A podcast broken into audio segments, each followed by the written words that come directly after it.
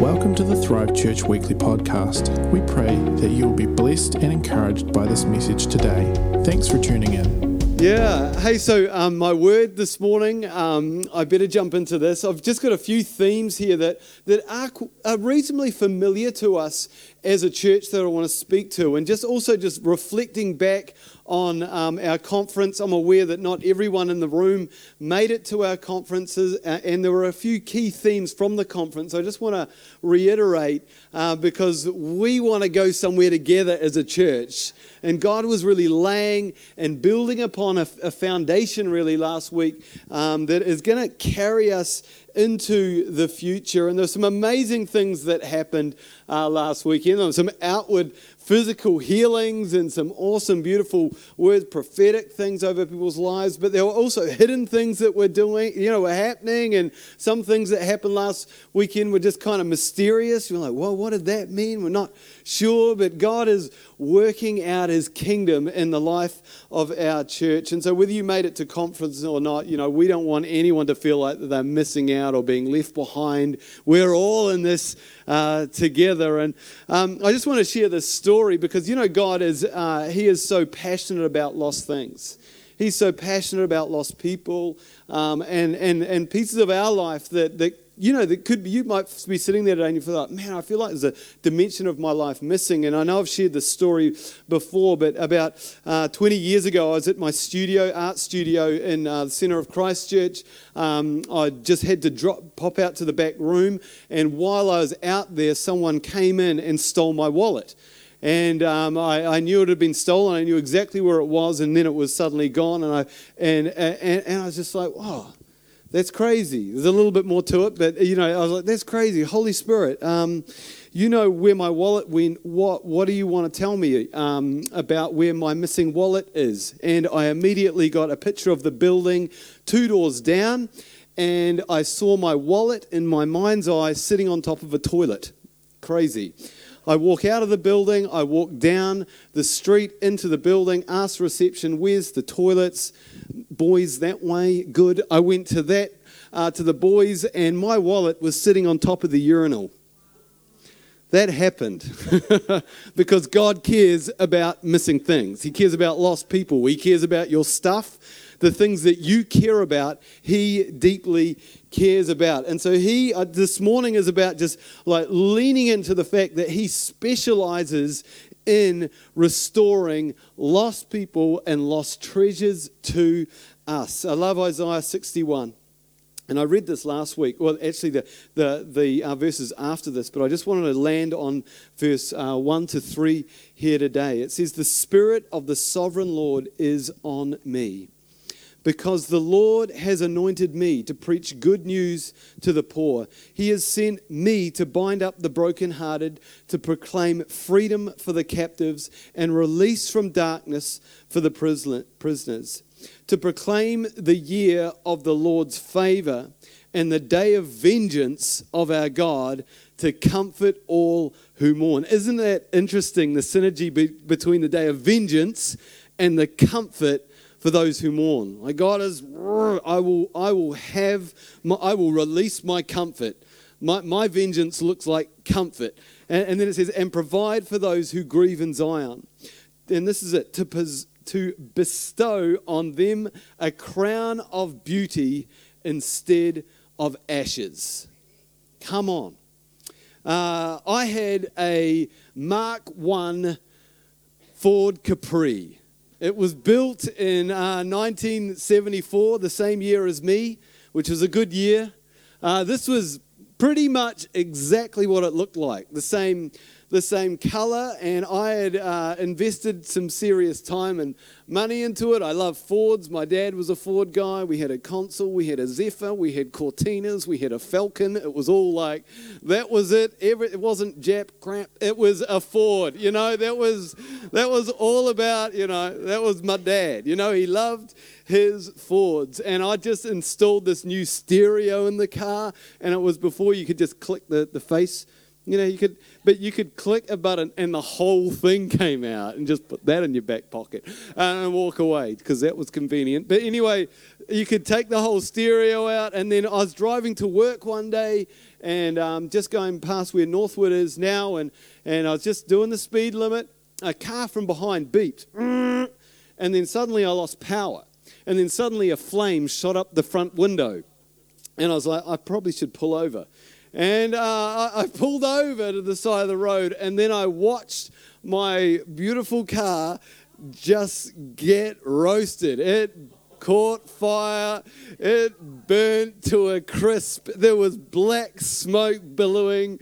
Everything went up. I remember like this bus going past and it had to stop at the lights or something, and all these children just like looking at my car.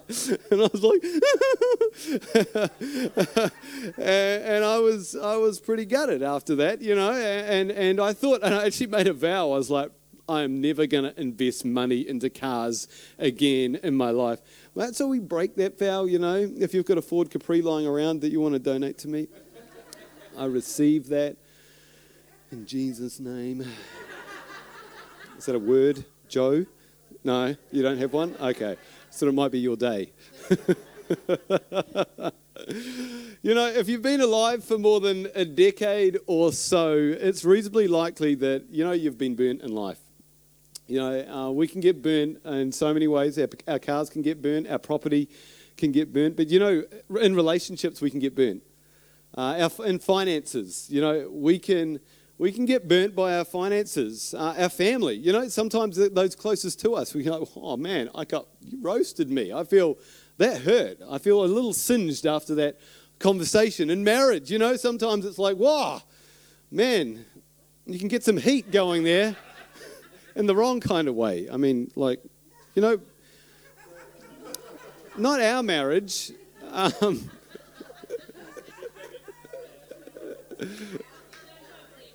I, you guys know what I'm talking about. I just released discernment to the front row.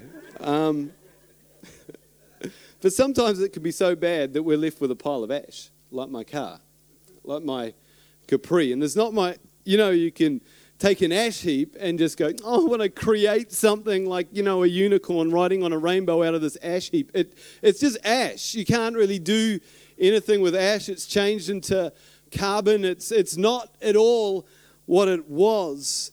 Uh, and in biblical times, ashes were actually, they were associated um, with pain and loss and suffering, and because people would actually literally cover themselves in ash is an outward expression of their inward grief or pain or loss. And they would sit in ash. And yet, Isaiah 61, it says this that the Father can take basically what has become a symbol of ash and make that a perfect location for a crown to be bestowed upon. I love that. Whatever has been burnt, whatever has been roasted, whatever seems too far gone, God is saying in His Word that I can make that a location for a crown to be laid upon. I, a crown of beauty, a crown also re- represents authority. And I believe I'm just here today to tell some people that your ash heap is destined to be crowned. Come on, that is the redemptive story of Jesus Christ. That is the exchange of the cross where we give our brokenness, we release our sin and our curse, and He says, I want to give you an upgrade. I want to bless your life, not because you have done the good stuff, but because I have the power to, to bless you and I have the grace uh, for you. And God wants to place something new and of great value, I believe, on lives here today and on, on our church here today, on, on people here is all about restoration. I remember uh, when I and when I had, you know, I'm going to talk a little bit about some more burnings that I had in life. So a few more ash heaps. You know, I remember in um, my first sprint race as a five or six year old. Does anyone remember those traumatic athletic days. Um, not the husbands, like that's the lineup of the perfect athletes there.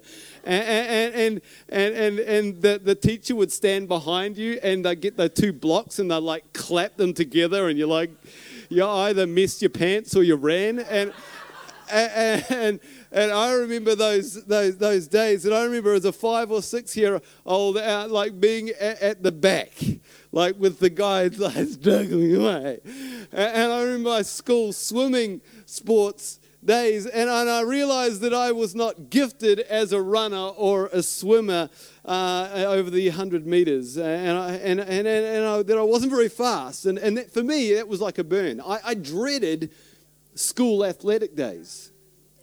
I didn't actually attend many of them as a high school student. Some, I was always unwell.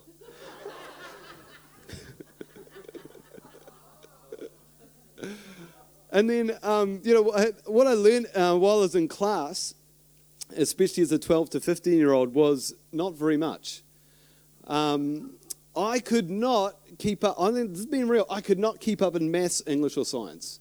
They're kind of important um, if you're in the academic kind of realm. That's a big word. so, so I concluded that I wasn't very smart. Uh, you know, there was, a, there was another burn right there for me. Um, when I was 12 to 14 years old, I just became a target for random bullying. I know, it was not cool. I, was, I remember I would, I'd, I was punched in the head. I was walking out of the boys' toilets in Marlborough Boys College, no apparent reason. A big guy just smacked me in the head. Um, I, I, remember lining up at school, um, and I was quite small and skinny, obviously skinny. Um, and my, for, for my age, and I remember lining up outside the class, and there'd be two lines, and I remember just being pushed around. Like I was the pinball, people would just go boing, boing, boing, boing, boing, boing, boing, boing, boing, just be pushed around. I remember um, as a 12 year old, dried grass being rammed down my throat on the playground, on the field, and I was scarred on my face for a few years because the guy's fingernail, when he was doing it, gouged my cheek. What I concluded about myself was that I wasn't very strong. And when I looked in the mirror, that also reflected back to me the truth. So as a young, as a teenager, I was exceptionally insecure about myself. I'd, um, I, I, looked at those bummer moments in life and I realized you know, I'm not very smart, I'm not very strong, I'm not very intelligent. Um, I am, and a big part of my conclusion was I'm ashamed of me. I'm ashamed of who I am, and specifically, I'm ashamed of my body. Like that was just something I carried with me. I no longer carry that shame. That's the good. That's the good news right there. But I was reflecting back to some of my ash heaps, and I was just like, man, I came out of my teenage years, and I felt like my identity was just one big ash heap. I'm ashamed of who I am. And the Holy Spirit did some amazing healing in my life, and that was awesome. And I, I, as I was preparing this, I just really felt like God wanted to break some shame off you today. you know, especially around your body, around your image, around what you can't do and what you can do, around the limitations that you have perceived, because we can be so harsh on ourselves. We can be our own worst enemies at times. And because just it seemed like as the world was judging me, I was judging myself. And I did not felt like I passed the test of, you know, awesomeness at that time. Thank you. and when you judge you, you know, do you pass or fail? When you judge you in the mirror, when you judge you, you know, in the context of your life and family and social standing, you know, do you pass or fail? Matt um, Lansdowne, he was our conference preacher last week, and he shared with us about this vision that he had when he was out walking on a Māori pa site in Whangarei. And he was up on the top, and it was, you know, an amazing time of encounter with the heart of God for him. And, and in that moment, he says this Father God came over to him and laid down a gift, and it was like a treasure at his feet. And as this was given to him, he knew that this was a gift that would be a challenge. And when Matt looked at the gift, he was shocked to see that it was the gift of a newborn baby, of a newborn baby boy. And the father said to him, Hey, I want you to take care of my son with me. But Matt said, I am not good enough. I, I don't I, I can't be trusted with your precious son. And then as he picked up the baby boy, God said, I want you to steward my sonship until it becomes flesh and blood. And my, because my son has a name, and his name is important. His name is Matt Lansdowne. I have trusted you with you. And I want to treat yourself the way, I want you to treat yourself the way I would treat my baby boy. Awesome, eh?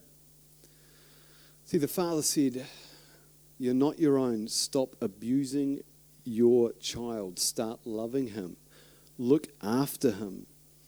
You know, as, as followers of Jesus, as children of God, one of our most one of our primary roles is to accept what the Father says about us.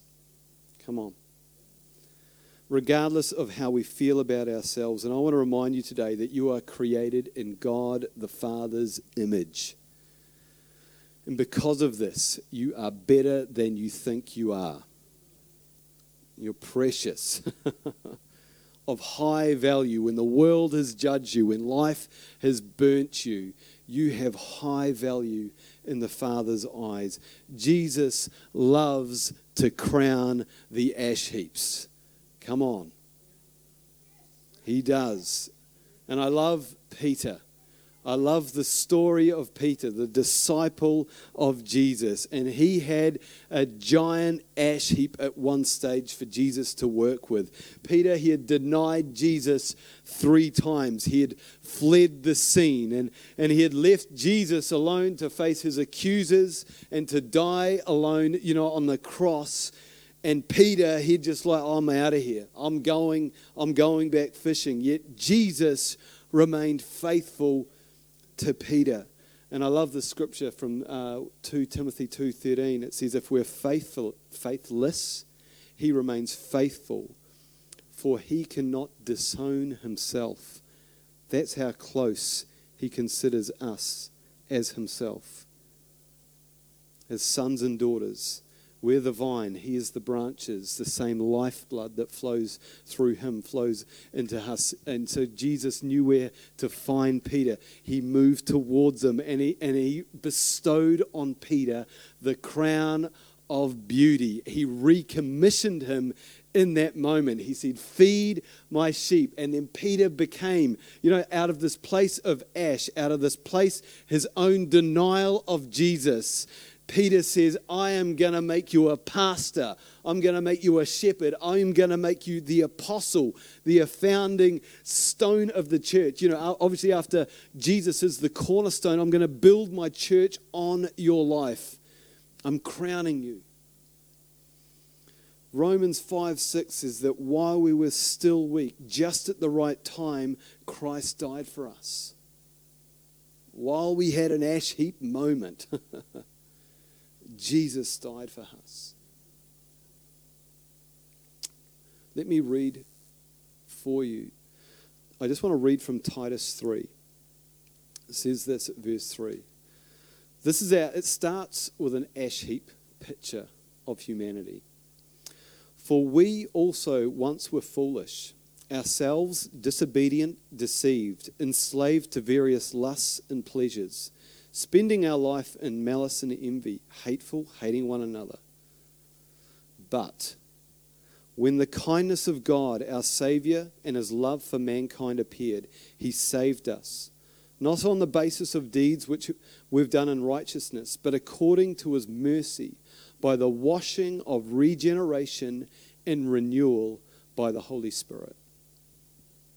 See, the kindness of God transcends through grace and the power of the Holy Spirit and becomes transformation in our lives.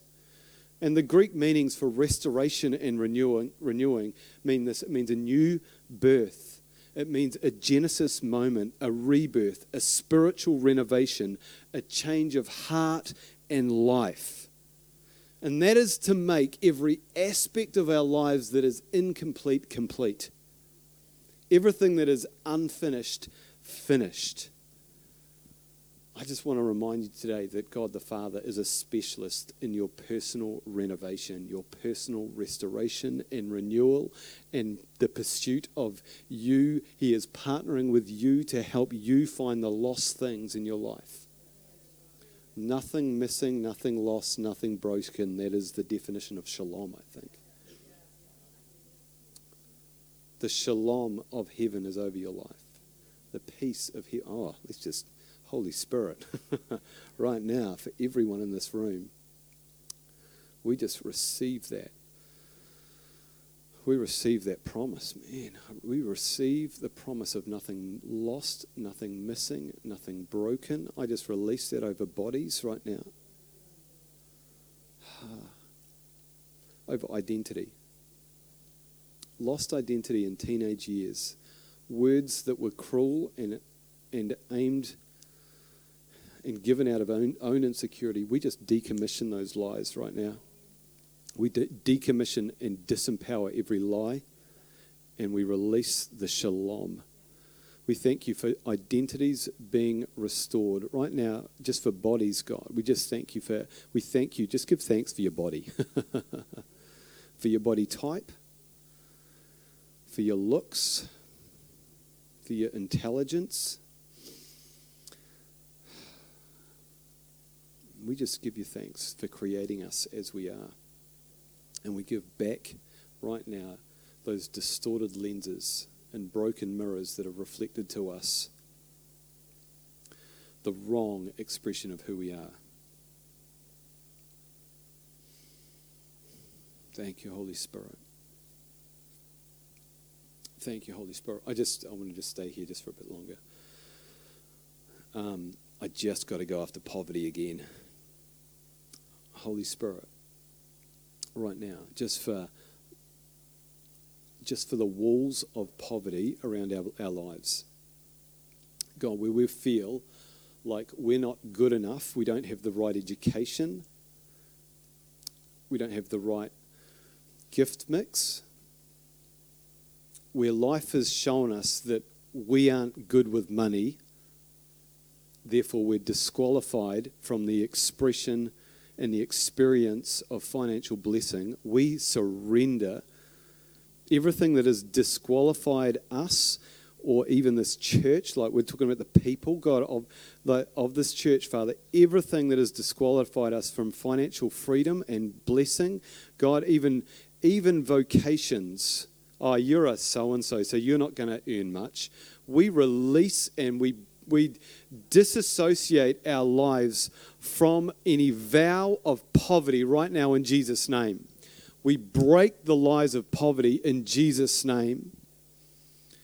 And we receive the abundant blessing of the Father as children. I just speak life over businesses, and we speak into this financial climate right now, the COVID climate over our community and we break every accusation because of this virus. We break those words and, and, and assignments of death over, this, uh, over our community, over this region, and over this nation. And we release life. We release the crown of, of, of beauty of authority. We, we take that, God, for our own nation and region, God. And we release prosperity of finances and prosperity of soul and heart in Jesus' name. Thanks again for tuning in to the Thrive Church weekly podcast. Stay up to date with everything that is happening by following us on social media